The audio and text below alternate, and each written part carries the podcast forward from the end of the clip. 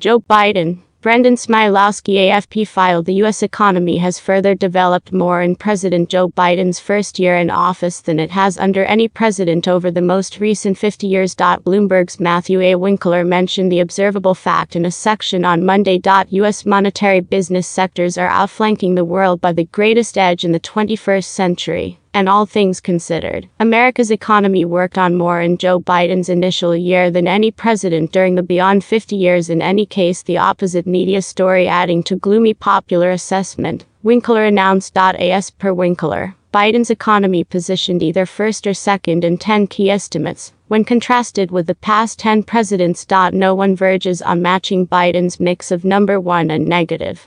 Two rankings for every one of the actions. Winkler Compass.the actions incorporate GDP, benefit development and customer credit among others. Gross domestic product development in each approaching organization during the beyond 40 years never surpassed 2.74% until 2021.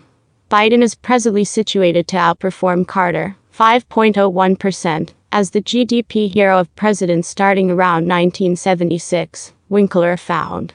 Corporate America was never more grounded than under Biden in 2021.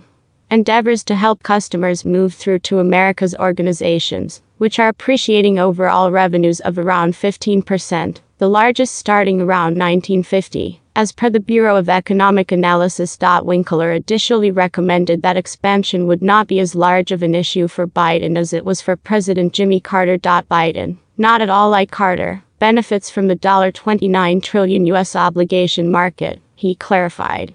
The reasonable message from the market that instructs any remaining business sectors is that individuals with the most in question are wagering on the Biden economy.